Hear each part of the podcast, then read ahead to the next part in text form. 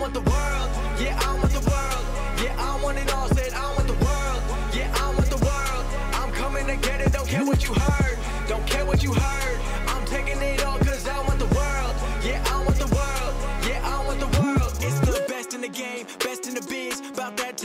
know what it is. Coming from Brooklyn, bringing that truth. Never gonna lie, never gonna lose. Always on top, keeping it steady. He'll make you tap out and you won't be ready. He got the suplex breaking your back. Now everyone in the world gonna listen to Taz. the big 700. Welcome to episode 700 of the Taz Show. I am Taz. Thank you for downloading or subscribing to my content for all these years, all these episodes, or maybe you're brand new. So thanks. If you're not subscribing, then you are a schmuck because this is the best deal in the game. Freebie Jones, never charge you a dime. I'm still here kicking ass. 700 episodes going strong. Thank you, everybody. And this is a big deal. And I'm going to say thank you a lot in this episode.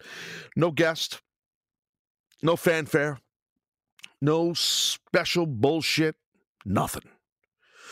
Taz Show 700 right at you. The guest basically is you guys.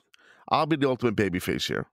This will be a special Taz Hall edition where uh, we posed a question on my Instagram, which is Taz Talk, T A Z T L T. Damn it. Take two. Brian, edit that. Here we go. Three, two, one, which is on my Instagram, Taz Talk, T A Z T A L K. Good chance there'll be no edit. Uh, and we put the question out there hey, you want to do a little Taz Hall gimmick 700? Here we go. Or as I call it, 7 Hondo. And hey, throw in some questions about old episodes of the Taz Show or cast members, you know, I mean, producers and stuff, or maybe guests in the past. So, besides your wrestling questions, maybe a Big Brother question. I don't think we have a lot of Big Brother questions as the show's almost wrapping up. It's coming down, the Big Big Brother that is coming down to um the nitty gritty, as they say. I think there's about seven contestants or six left. I'm still locked in, so I'm still locked in. But uh, anyway, back to the uh, 700 episode and and all that stuff. Before I get into the actual Taz Hall, I want to say thank you sincerely. The last episode, I got into a lot of thank yous for people that helped make it possible. A lot of different producers and stuff like that, and I told a lot of stories about executives and all this, and and that's all true. So I'm not going to bore you again with that stuff, but you know. I felt like, and, and I teased this kind of last episode at six ninety nine. Um, I feel like doing a Taz Hall um, is perfect for seven hundred because the listening audience, no matter if it was I was live, no matter if it was just a podcast, you guys that pull in my content, especially the real loyal people um, that have been that stayed with my content, I love you and I appreciate that, and I tell you that a lot and it's because it's the truth. You know what I mean? It's very, very important um, because without you, you know, it's not happening. You know what I mean? So it's super, super important. So, uh, and I don't know, five years, six, I don't know how years, six, five, five years, I don't know, whatever it is. I, I just know it's a lot of episodes and it's a lot of content, and I'm I'm still rocking and rolling, and I'm going to keep on going. So hopefully I can get to a thousand. I think I can, and I think I will. Um, now, I, that's why like for a, a Taz Hall, it's perfect to have interaction with you guys, even though it's not live phone lines. It's not. Uh, let me answer your email questions. It's not no bullshit email. No, no. It's engagement on Instagram. Uh, I'm a social media maven, kinda. Not really. I'm not even fucking verified on there yet. I'm a fucking maven. I'm not. I'm not even a big shot on Instagram. I'm nobody. Uh, I don't know. I, I, I'm not a big shot there. Big shot on Twitter, but I'm kind of a punk on Instagram. And a lot of you people have been asking. You people, you've been asking. I see it. I see the tagging of the Instagram. I see it. You're saying, "Hey, will you fucking verify this guy already? Will you verify him? I mean, uh, already?" And they're not listening. You have to keep telling them. I don't know. No, I don't know why, but they just it just takes time for them to verify people. And you know, if you're verified on any level of social media, that means you're you're a god. And I want to be an Instagram god. Listen, truth be told, if I never get verified on there, I won't give a shit. But I do think it's kind of cool that my audience goes to bat for me. I respect that. And if I get verified, I will then thank you for that. But for now, thank you. And thanks for everybody who submitted. We have tons of Taz Hall people, Taz Hall questions, comments, statements, grievances, whatever. We can't get to them all, unfortunately. The research team, the content pulling team, uh, have been working all day on this, led by Brian, Crying Brian. You guys remember Brian? He's the main producer of the Taz Show. He made it through the rain, as the expression goes. He's the only producer who made it through the rain, through all the great producers of the Taz Show of the past, in no particular order. From Dennis Jones, the, the lumberjack, from from the captain, from uh, uh, from from Seth who was here from day one. All these great producers. We had Big Robbie, Viking Jones, all of these guys, all legends. I made them legends. It's because of me. I'm a star maker. I kid.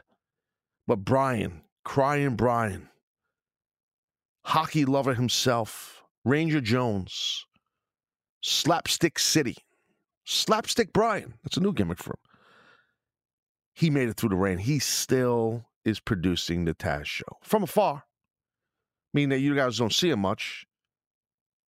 He just gets upset when I mention his name because he's very shy. I digress. So uh, we're gonna do a Taz Hall, and like I said, this is a this is a big episode. I'm very proud of this. I am proud of this. Um, and you know, uh, before we jump into Taz Hall, I never, I never was, as you guys know, and I, I pride myself on the fact that this show has never been guest driven. There are plethora of wrestling podcasts out there, and the bulk of them are guest driven. My show, I've always prided it on being topic driven. Um, and or you know giving reactions and breakdowns and and uh, you know I've done those for years and I'll continue to do them here and there. Um, but as I told you a while back, I really enjoy the Taz Hall. If we ever get live phone lines back, maybe live video, you never know. Shit could happen or live Taz show again, like it used to be, that can happen. You never know. It can happen where it's on every day. You never know.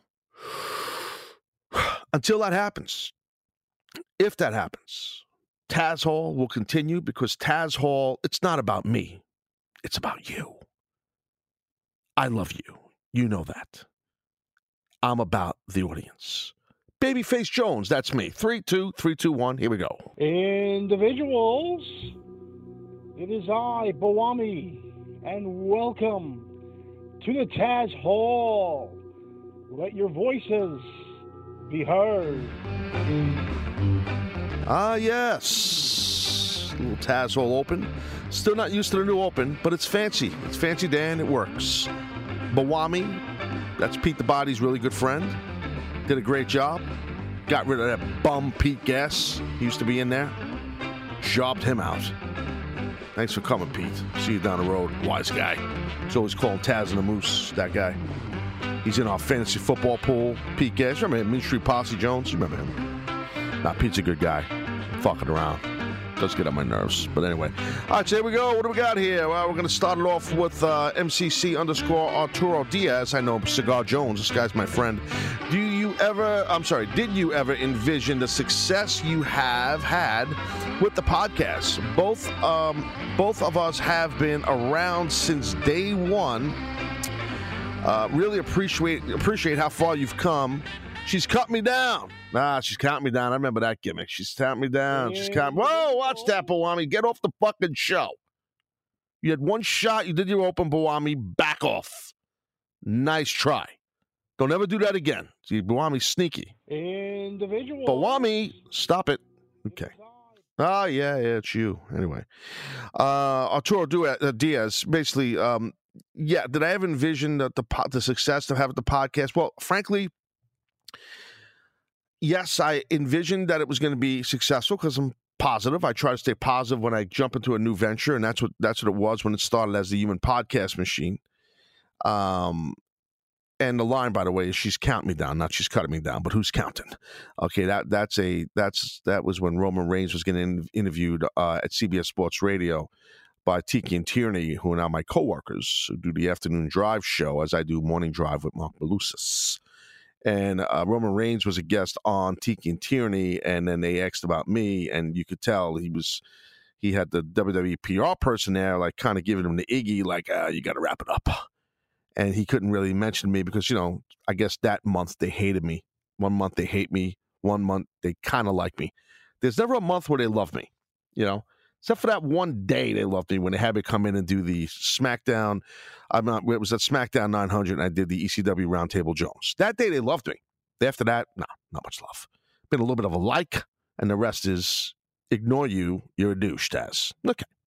So that's why it was she's counting me down. But anyway, Arturo Diaz. Here's the thing: I didn't envision success for it. I didn't envision uh, it's uh, going to 700 podcast.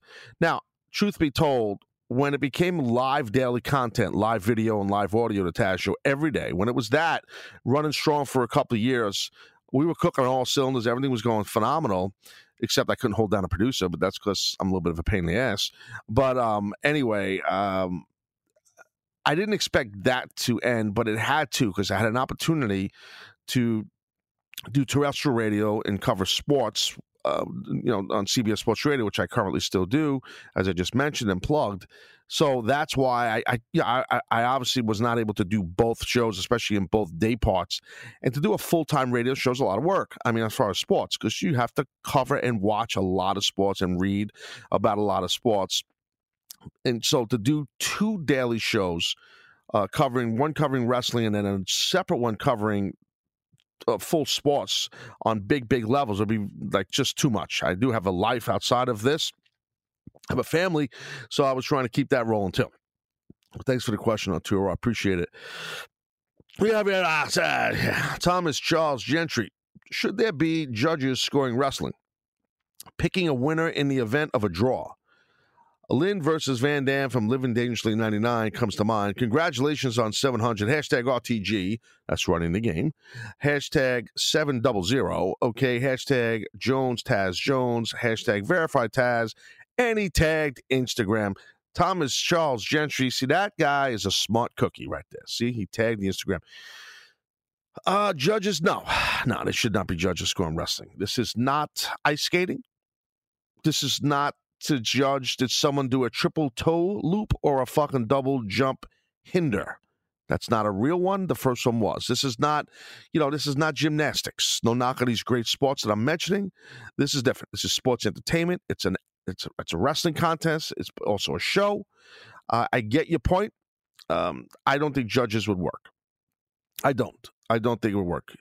Um, I, I understand what you're saying about Jerry Lynn and Van Dam and stuff in that match. The, the, the matches those two guys had were just epic. If you've never seen them, just find them. I'm sure you can get them on the network or whatever. But uh, great stuff. Uh, Thomas Charles Gentry, appreciate the question, my friend, and all the support.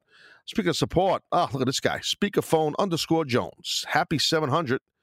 You mentioned in previous uh, previous episodes being in talks with a talent outside of WWE about bearing the FTW torch. Also, all these trips to Los Angeles. Any updates you can share? Hashtag RTG, hashtag the Taz Show, hashtag We Over. Uh, no, I can't share. Uh, I was taking trips to LA. Okay, that's true. Um, soon I'll be able to share something. Mm, right now, I can't get into details on it, but thank you for asking. And as far as uh, a talent bearing the FTW torch, there's actually not one but two that that I feel can, and that too I can update you. So I can't update you on anything right now, Speakerphone Jones, but soon I will. So, but I appreciate you asking. Okay, Team K. Okay, Hey Taz, congrats on 700 episodes. Do you ever see ter- territorial wrestling coming back like NWA days with AW working with companies like AAA and OVE? By the way, my name is K Loki. Uh, hashtag RTG forever, hashtag Hall of Fame 2020. Don't ever correct me again. Thank you. Uh, no, I got it. Uh, that's cool, man. Um, territory days, uh, territory feel like NWA days. I don't uh, listen. That'd be awesome. I wish that would happen. I think that would be really hard because of TV contracts, and more importantly, all the streaming content that you can get wrestling online on YouTube and all these smaller wrestling promotions, which I think is great that they all have streaming content online. Um, so I, I there's plenty of room on the internet for everybody, obviously. You know, all these different wrestling companies. I get that. I don't ever see it being like territories back in the day where a talent. See, the key thing with the talent was, I'm sorry, with territories was. Now, I broke into business like at the super tail end of the territory days. So I never really had a full taste as an in ring competitor with it. I had a little bit of a taste, but very little because it was kind of ending then. Okay, so the gimmick with the territory days was it. Was so let's say um, I don't know off the top of my head. Let's say Bray Wyatt. I'd say I was a promoter and I and I ran the territory of up here in the Northeast, and I ran New York, New Jersey, and Connecticut. So I ran, which we would call New York. That's what Vince McMahon's father, Vince Senior, he had the New York territory, which was most of New England and obviously New York, and I think New Jersey too. So and they called it. It was you know it was WWF, but it was to wrestlers. It was called New York. That territory was called New York. So so let's say Bray Wyatt, let's say was let's say I was Vince Senior back then, and it was today's day and age, and I had these whatever these areas. It'd be tough, first of all, to commandeer those areas because it's different than it was years ago. But let's say that was the case. So I would have a Bray Wyatt wrestle for me in my territory for a couple of months uh, or three, four months. He'd get hot. We'd turn him heel and turn him fit, whatever, you know. And then once I felt like he started to die down, where he wasn't really getting a reaction right or drawing like he was or what have you, then I would talk to um, you know, whatever, Joe Blow, who had the Texas territory, you know, whatever back then, whatever, Von Erichs. I'd contact the Von Erichs, say, hey, listen, you got this talent there, Mr. Z, and I'd like to have him up here. You know, he's kind of winding down for you guys. Can we trade? And I send you Bray Wyatt.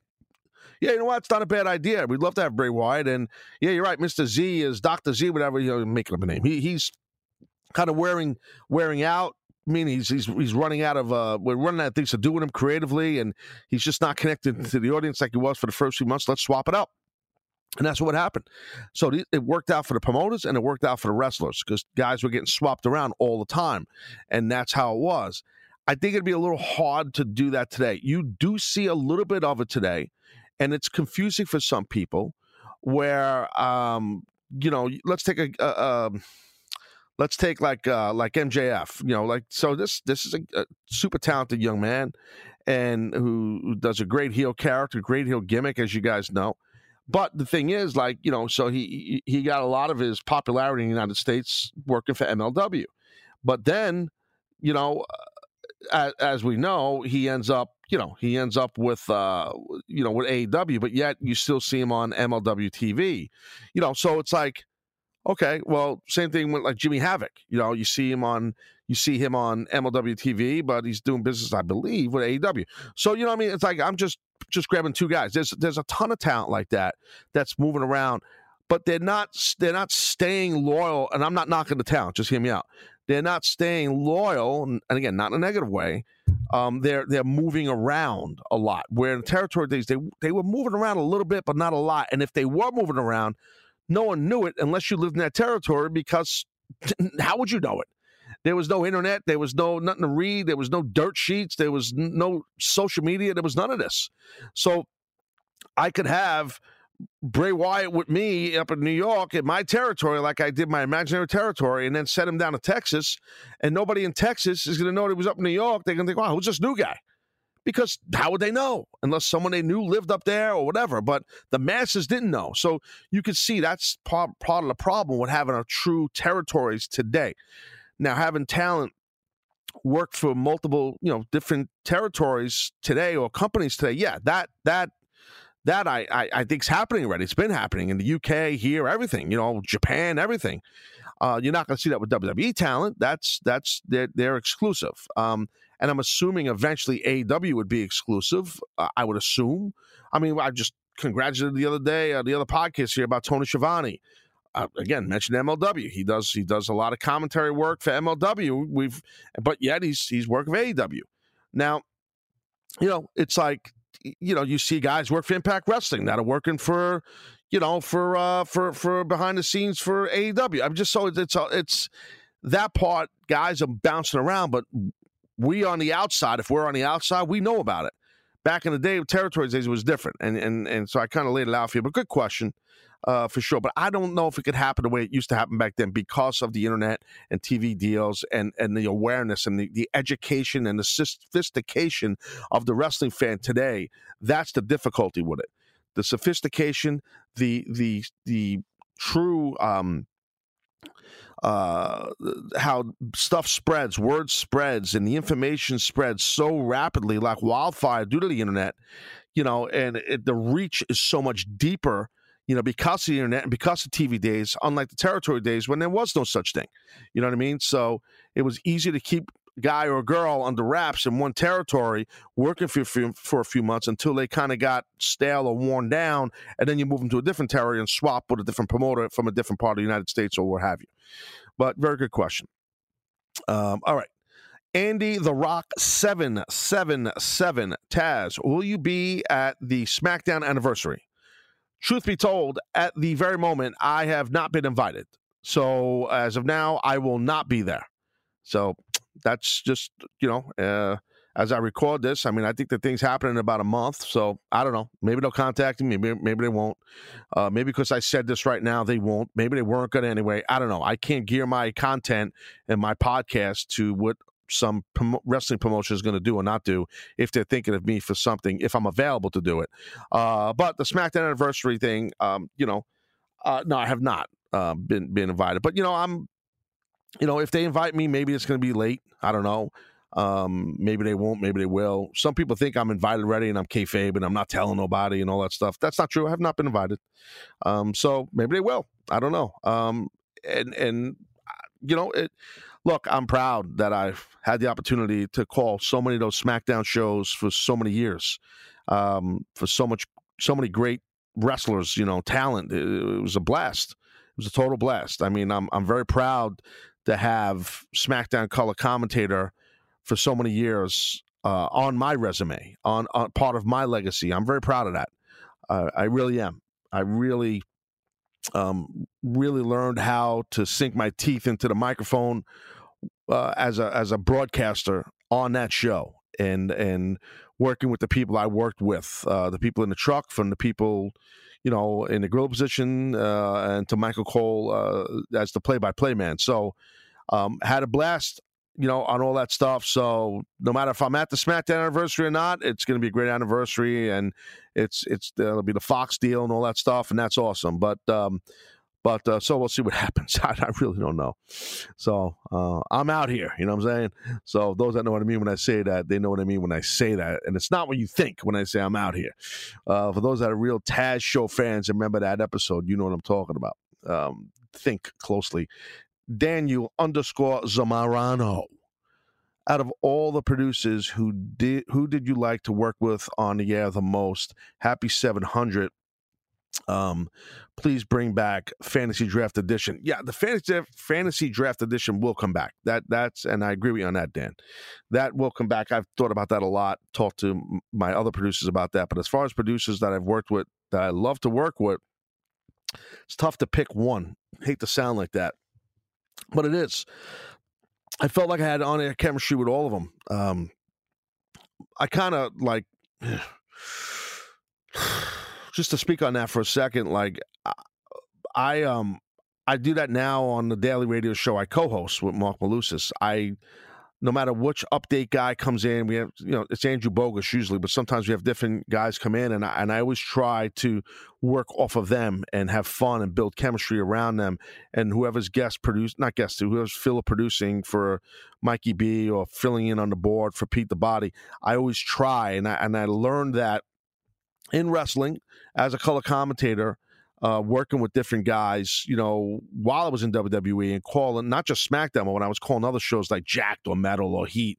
And at different times you work with other people, you had to do that. And then when I went to TNA, all the, the years and working with Mike Tenay was awesome. And I love Mike. And but sometimes I'd have to work with other people in, you know, uh, like JB and others that I never worked with. And I was able to adapt. I feel like, uh, you know, you need to be able to work with anyone on mic or camera that's part of being an entertainer. That's a big thing to me. Just like a wrestler, I should be able to wrestle anyone for the most part, anybody, you know. um, except intergender stuff that I, am not a big fan of. But um, so I mean, for me anyway, I'm no knocking any people that wrestle intergender matches. I'm just saying I never did it. I, that wasn't my thing. But so if I had to pick a producer, you know, I tried to morph and gel with all of them, and I'm I humbly say I think I did do that. I'd probably say the best chemistry on air was probably Dennis Jones and I. Uh, the lumberjack because Dennis played off me really well. Like he knew how to play off me, and I knew how to play off him. Even though he was a producer, he had you know like a lot of producers, they had a live mic but it worked. Just the, the, the, chemistry was definitely there, and he was really a lot of fun to work with on air. Uh, funny guy, different sense of humor than me, but our sense of humor uh, didn't collide. They clicked. They clicked well, and it worked. So I had a lot of fun working with all of the guys I worked with. Seriously, all the producers. But I'd say Dennis. If I had to pick one, you know, with big boys, yeah, I'd, I'd have to pick Dennis. Boring dad, Derek. Uh, do you think the offici- uh, officiating needs to be tightened up in AEW? I think if you're going to project something as a sport where wins and losses matter, rules need to matter as well. Hashtag RTG. Derek, you're right. Uh, you're not almost right. You're not half right. You are 1000% correct. Because if that's what you're going to sell, that you're you're trying to be as close to straight real sport as possible, then you need to empower the referees immensely and you need to work through those imaginary rules a little bit better and and respect them. I also think everything across the board needs to matter more. If wins and losses truly going to matter, which you know, you have to be able to have your announce teams tell those stories from a sport perspective. I don't know if they're getting that done right now, to be frank. Um, I think they're tr- still trying to figure out that announcing thing. And once they're on TV every week, as far as telling stories the right way and getting things over as a sport. I don't feel that when I hear them. I feel like it's just typical professional wrestling commentary, which is nothing wrong with it, but it doesn't feel like true sport. I know, like my style, like I've talked about a lot when I was commentating, I know I handled things a lot of the times, not always, a lot of times I had things I had to do as my job and I couldn't cover it as real sport. But you need to have people that can break shit down, in my opinion. You know, you really got to know how to do it and know how to do it succinctly and professionally. I'm not going to get into this again because I'll go off on a tirade like I did last time. I don't want to do that. What I want to do right now, thank you for the question. What I want to do right now is on this episode 700 is take a little water break because it's time. It's time. So this is these are the things that happen. You know that. Sometimes you have to stop and smell the roses and stop and drink some water. And that's what I'm going to do right now. Okay, hang on. Go. Ah, water break is, uh, like I talked, it's a new creative concept that's been going on for months here. Not all 700 episodes. This is a newer thing, but it works. I know when something's getting over, and I'll tell you, this fucking thing has gotten over. T shirts got to come out. I know you people want it, and I'll get it out to you. All right, more Taz Hall. Other side of the break. Sit tight.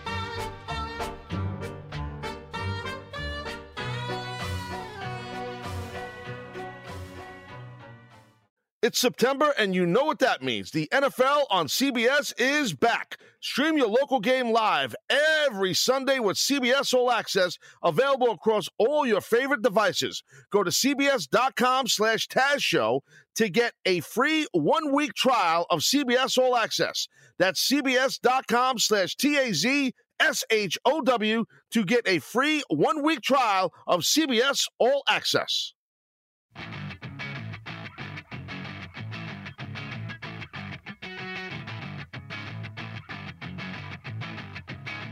All right, here we go. All right, we're back here on the Taz Show doing a very special Taz Hall episode 700.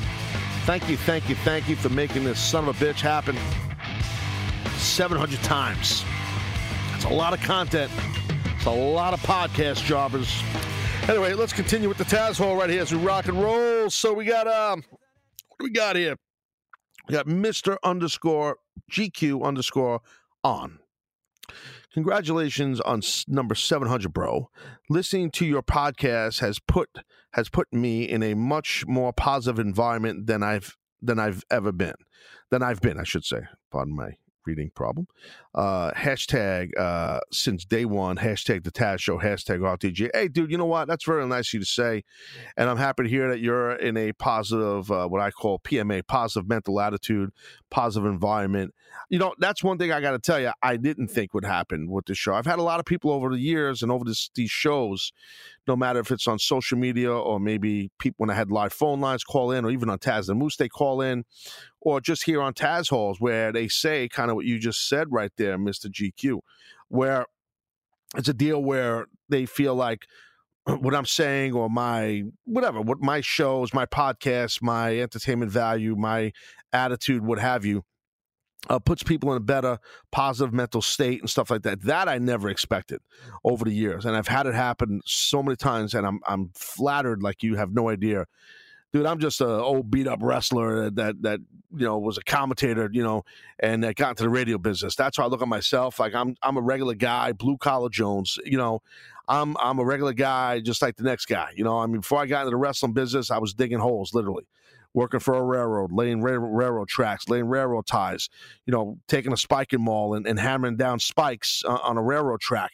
You know, um, that's what I was doing in the elements, in in the fucking burning heat and the freezing cold, you know, right in New York, um, and that's what I was doing for for quite some time.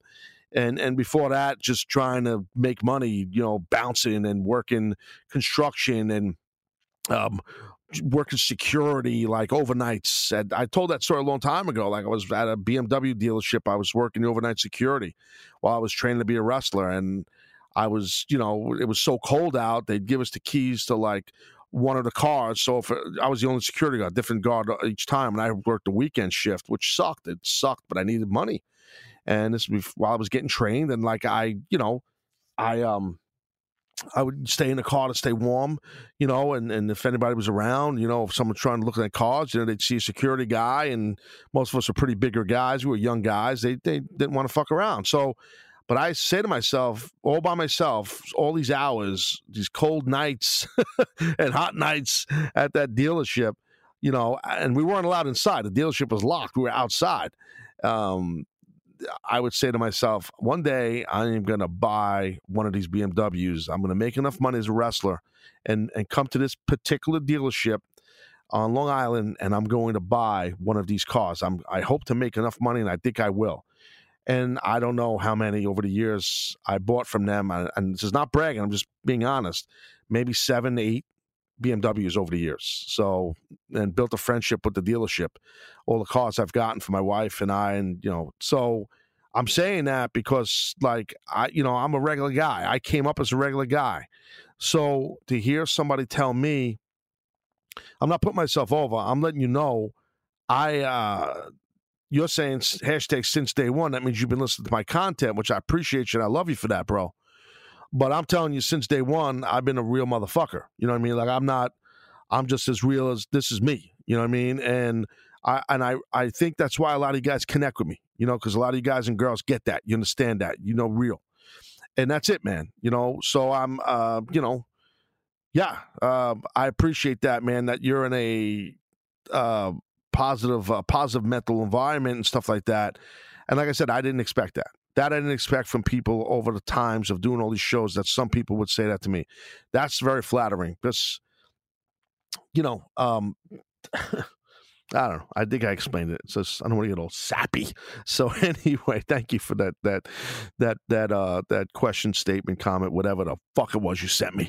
All right, no, I'm kidding. Uh, thanks a lot, man. Appreciate that, Mister Two Hundred oh One when wrestlers change gear, for example, regular short trunks to longer, uh, longer trunks, like what Cesaro wears now, or long-legged trunks, are they uh, are they for comfortability or style? Okay, first off, I appreciate this is a good question. I don't think I've ever been asked this, and I will be the correct person to answer this for you. Here's it. Let me correct you or teach you and all you people, smarten you up to the vernacular, pull back the curtain a little bit for you. Okay, you said regular short trunks. Okay, so you kind of nailed that. Okay, trunks. The trunks are no legs. Trunks are, you know, uh, just Triple H. Triple H always wore just trunks. For well, maybe he should. Maybe he wore longer tights or something. I'm just thinking of someone off top. There's a billion guys who just Hulk Hogan. Hulk Hogan just wore trunks. Okay, Ultimate Warrior trunks. Randy Savage trunks. Those are trunks, no legs. Longer trunks. They're not called longer trunks. They're called tights. Okay, those are called tights. And most guys back in the day would wear tights and then they'd wear trunks over the tights. And if you look closer, you could see like a line by like where their hip is or their butt is, like especially the old school guys, like from my generation, maybe the generation after. Then as years went on, you know, like Rick Rude was, I don't want to say he was the first, but the late great Rick Rude, he wore tights, but they he didn't have trunks over him. He had the airbrush gimmick, all the cool different airbrush stuff when he did that in WWF. And those were just tights without trunks over them. So that's where it gets confusing for fans. Um, okay, so to answer your question, as far as you know, is it uh, is it for comfortability or style? It's both. Um, the first thing is you, as a, a man or woman that's a wrestler, you have to be comfortable in what you work in because you're working and you're in a physical business and you own a business, and that business is your body. Okay, so now the thing is this: you also got to look good. You got to make sure you look good because you're in, you know, showbiz. You're in the cosmetic business of you got to look good. Uh, you, you know, so you want to wear what's the most flattering for you, but yet you're most comfortable in. So it's both. So I put that in a style category. So, you know, um, you know, it's it's crazy if you think about it. Like, you know, uh, guys and girls, they're out there wrestling and they're wrestling in front of whatever 15 20,000 people if you're in the big time or you're on TV and maybe a couple million people are watching you you know you're in the ring half naked I mean, think about it. So you got your body's got to be in great shape, and the biggest part of getting your body in best shape is nutrition. Actually, more than training, it's nutrition. It's eating properly, and you know that that's what so many men and women do. And it's and you've heard me talk about it over the years. You've heard a lot of people talk about it, not just me. It's tough when you're on the road. It's real tough to eat clean. But you know, the ones that have the physiques and the girls that have the great bodies, they're able to do it. They're pulling it off. They're dedicated to discipline. It's a tough thing. You know, I've had my ups and downs with over the years, but I used to wrestle on a singlet because I couldn't get abs. So I, I wore a singlet and it fit my gimmick, the singlet. Um, now I wore a singlet that was like trunks with straps. Now some singlets would have half shorts like legs so which is more of like a, a, a collegiate style or high school style singlet, where a pro wrestling singlet like I had had it was like trunks with just straps. Now I did that because I didn't have abs. You know, I, I was you know five nine. Um, and I was carrying at times between 240 pounds and 250 pounds, sometimes 235 good luck getting abs at that weight and and and trying to be natural and not be on a bunch of growth hormone and, and different PEDs. So I, I couldn't really get abs. So I, I said, all right, well, singlet fits the gimmick, and you know, hides the lack of abs, and it works. So that's that's why I did that. I know a lot of guys over the years that wore long tights because they had no calves. I know guys without naming names that would put fucking knee pads on their calves with tights over them to look like they had calves under their boots to hide that they had no calves. One guy was a big star. so I'm not, I won't name his name, but I'm just saying. So people, there's all different little tricks because you're in the cosmetic business. You got to look as good as possible. Some people don't have genetics to have whatever calves, or some people, you know, like I, my case was I was trying to keep you know body weight on me and to, at my height it was tough to do that to get abs you know so uh, anyway but good question uh, so i hope that handles that for you the chan man he comes in with a question hey taz dennis jones really wanted to contribute uh, a video for the 700th that's the great video that Chan Man and Speakerphone Jones put together. You guys should go watch on YouTube. It's pinned to the top of my Twitter account at official Taz. Watch the goddamn thing. It's great. Okay, there are so many people, fans of the show, and surprises in there. I can't thank everyone enough, seriously, and thank Speakerphone and, and Chan Man for putting together. All right, so Dennis Jones really wanted to contribute a video to the 700, but says you are mad at him and would would not have been cool with it. I said, This isn't the case. Can you clear the air? Hashtag nice guy Jones. Hashtag congrats on the 700. Hashtag you even thanked him on episode 699. Well said, Chan Man, which is why I replied to you. This is a rare, it's the first time ever that I'm reading uh, from the gimmick where I'm reading a Taz Talk gimmick here from uh, a supporter of the show, and I'm reading my comment, which I posted on IG at Chan Man. Okay, and it says, would have been fine with it. I'm not an asshole, and I do forgive many times, even if someone does me wrong. He just might not wanted to do it and put the heat on me. That's what happened, I think. So um, I appreciate you reaching out to him, to Dennis Jones, and that's fine. And I did, I said, did say thanks to him in six nine nine, and I appreciate Chan Man that you told him that's not the case. Look, dude, so many guys, you know, it's like wrestlers. It's like guys I knew in wrestling. It's fine. People, some people just either hold a grudge. I never did nothing to this guy, so I only did. I only did help him. I only put him over. I only I tried to help him all the way to day to the end of the day. so I don't know what he could say I did wrong to him because I don't know what it is. So and I'm not going down that road again. It's fine. I got no problem with the fucking guy. It's all good, you know. So but whatever. I, am not buying that though, and, and, it seems like you didn't buy it either. So he just didn't want to do it you know, so many guys um, that you know they they move on. They don't want to. They were part of the show, and and that's it. They don't. They don't want to.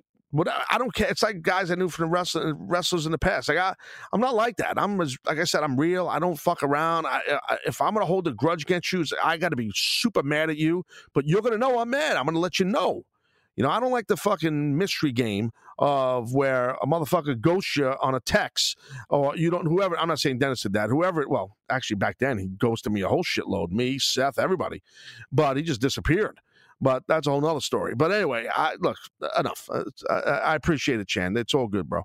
Uh, la la la la la la. Just a struggling artist. He says, "Congrats on the 700. What is your thoughts on blading in the current day of wrestling? WWE no longer does it, but it seems AEW has no problem with it. What are your thoughts? Does it belong in today's wrestling? Hashtag 700. Hashtag Water Break Jones. Hashtag Tazmark. Okay, just a struggling artist. If you are truly a Tazmark, you know using a deep, no pun intended, deep inside word like blading is very insulting to an old school grappler like me. Unless you've laced up some boots, uh, you know, I don't think you should be using that word with me. But I will humor you because I appreciate you and your kindness in this Instagram thing. Uh, but I also had to give you a little lecture. That's the dad in me. Now, I digress. Here's the thing as far as blading, um, I, I'm maybe I'm old school. I don't have a big problem with it as long as it's not overdone. And you were saying WWE no longer does it. Yeah, that's true uh, for the most part. I mean, if they do do it, it's extremely, extremely with a capital E and underlined and bold and italic, extremely rare. You know, when done right, you don't know if someone bladed. You don't know. Okay, uh, when done the right way, when it's not done too much. Um, so you don't know. Some things could look like what we call a hard way. Some things don't have to.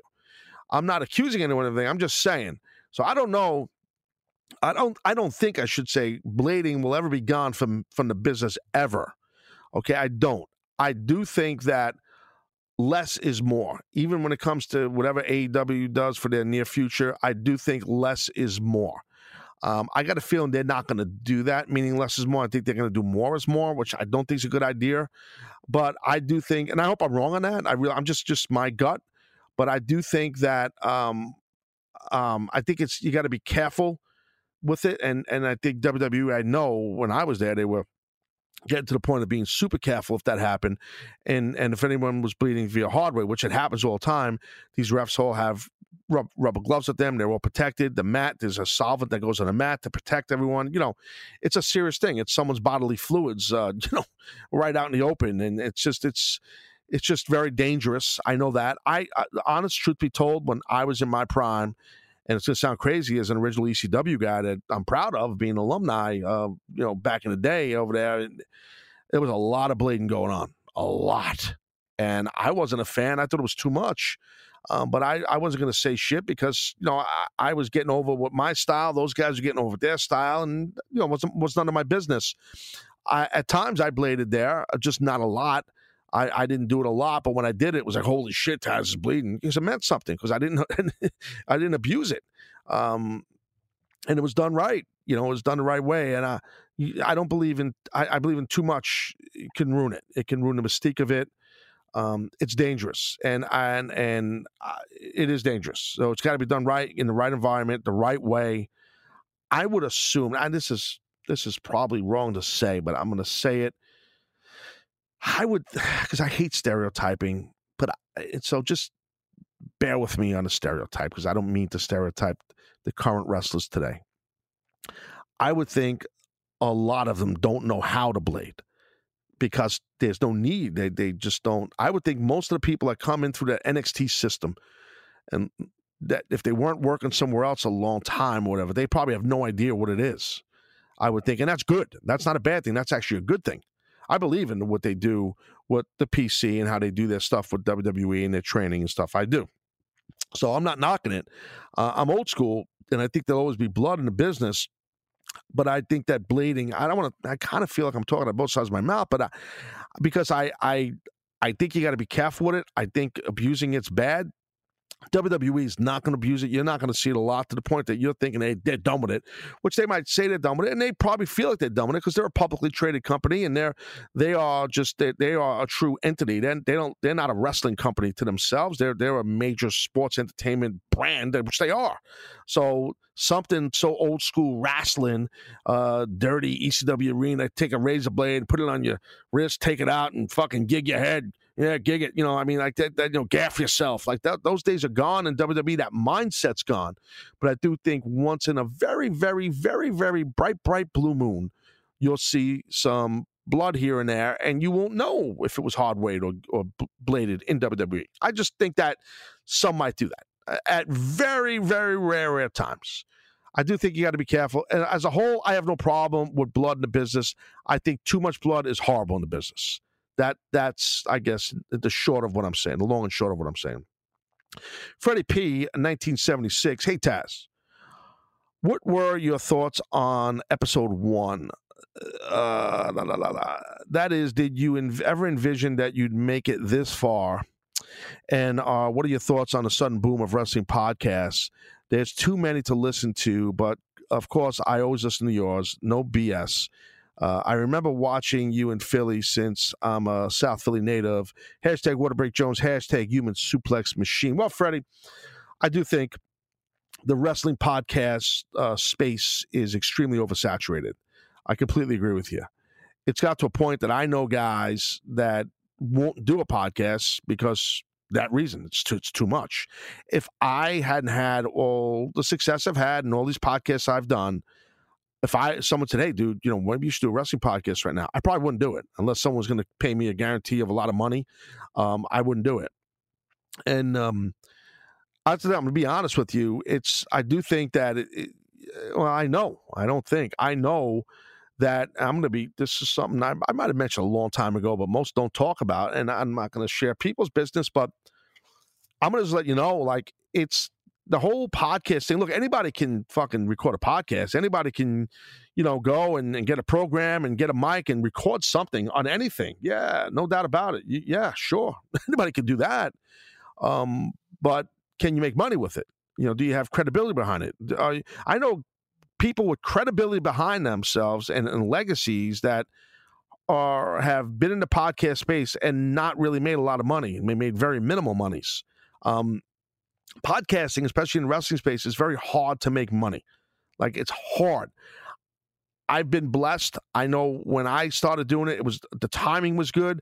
Uh, I was with a company that believed in me, and it was perfect. You know what I mean? Like, so that all worked out great for me. And then, then the audience was built. The timing worked great.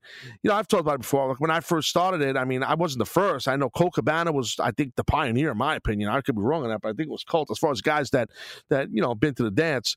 Uh, I know Steve Austin was ahead of me. I know I know Jr. was ahead of me, and Chris Jericho was ahead of me. I I don't know if anybody else was. It could be, but then I came in So it was early on. I think it's too much. I think the boom has been going on for a couple of years. It's not a new boom. Um, thank you for the question, though. What we got here?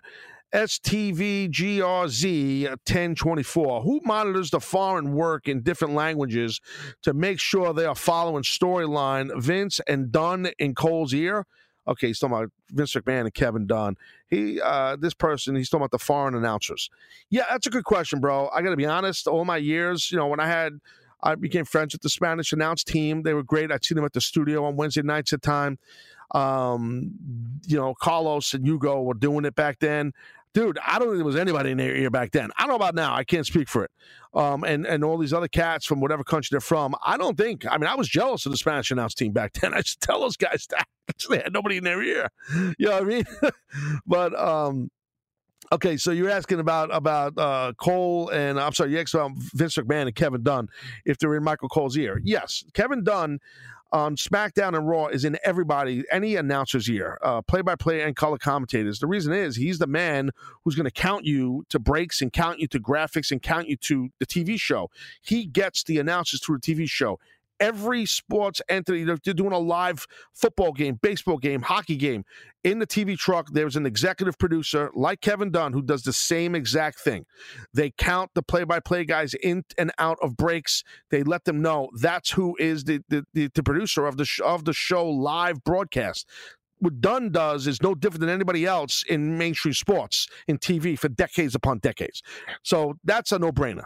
Okay, Vince different. He'll he'll feed you and come in with some creative stuff at times, and it's pretty well documented the stories about that. I'm not going to get through that, but at times Vince sometimes would get a little active in your ear, too much, and I think some of that commentary has been outblown by many. Uh, what else we got here? Uh, we got uh, la la la la la Wolfgang dot Glatter. Ah, Wolfie. Yeah, thank you, Taz, for all 700 episodes. Could you play the old learning learning tree intro? One more time, or the audio clip when you spelled out Johnny Rodz. Oh, I remember that on air. For me, this was the funniest moment of Taz show history. Dude, the Johnny Rodz thing, when that guy called up and he, couldn't spell Rods. Or these R O D Z, was fucking funny. That was real funny. Uh, three, two, one. Here we go, Brian. Boys and girls, pull up your stools. It is now time for Taz Tales. Ah, yes, that's a beauty. Um, yeah, no, no, we we would do the uh, definitely uh, the the Johnny Rodz thing was hilarious. That guy calling in was just funny, and the video team did a great job with graphics on there. It was just it, those are the times I do miss for sure. But uh, yeah, a lot, a lot of great moments for sure. Thanks, uh, Wolfie. Appreciate it. Chin Winnie one. Uh, when you were using the song "War Machine" from Kiss back in ECW, did you ever have any issues from the band? Uh, on hashtag on the way to 1,000 shows. Hmm and uh, why did you use the song? Okay, uh, no, I never had an issue from Kiss uh, using War Machine. I don't. If if Paul Heyman did with ECW, it's unbeknownst to me, he never told me. There was a lot of music being used that we shouldn't be using back then. It's just the way it was. We were kind of we were the real renegades. There was no bullshit, and that was Heyman's mindset. Um, why did I use that song? It fit me perfect. It fit me perfect. I didn't want to use it. I was going to use something more of a hip hop thing. Shane Douglas, uh, the franchise, was a guy that that leaned me towards doing that, having that song. Um, uh, Joey Styles was in my ear talking to me, Taz. Maybe use this song. What's a song called uh, "Some Time uh, Time for Some Action" by a, hip hop artist back then called Redman. I almost used that song, so I was going to use "Stranglehold." Um, but I didn't use that because I believe Kerry Von Erich was using it, so I didn't want to hack or copy no one. So that's the story behind War Machine. Uh, Danger Trammel. Hey Taz, love the podcast, and have you followed? And I followed your career since 2000. Did you ever uh, work? Uh, did you ever want to work uh, in New Japan? If so, with who? Thanks for all you do. Hashtag Overlap Rover. Uh, okay, so yes, I sir, I have worked for New Japan uh, years ago. Um, I did. so yeah, so yeah, worked for New Japan um, in the early '90s for several tours. So, but yeah, great, great place to work for. Great talent. Uh, the whole thing. The companies ran the right way. So definitely uh, was awesome, guys. Listen, I love doing this episode, and we got more coming at you. So. Uh, episode 700 is in the can. Thank you, everyone who jumped in with all the Taz Hall questions. I very much appreciate it. I appreciate all the love and support for all this time. all these shows, and this is not a sign off. I'm still rolling. I'm still going, meaning that this show's not going anywhere. Kicking ass, taking names, and thank you everyone who made this thing keep going as long as it's going. I appreciate you. Thanks. If you're not subscribed to my content, just do it. Don't cost you nothing. Hit the subscribe button. Spread the word of the show. I always tell you people that the success of the show is in you guys. All right, guys. I'm Taz Yanot. Thanks a lot. Hope you enjoyed 700. See you soon. Now my circle is getting smaller. All these people acting fake, man. And to be honest, I don't even have a top 10. Me against the world, I've been doing what I really love. Haters been hiding behind the screen, man, cuts. And when I'm back at home, it never feels the same. Cause we've been doing our own thing, trying to stay up. I wanna go back to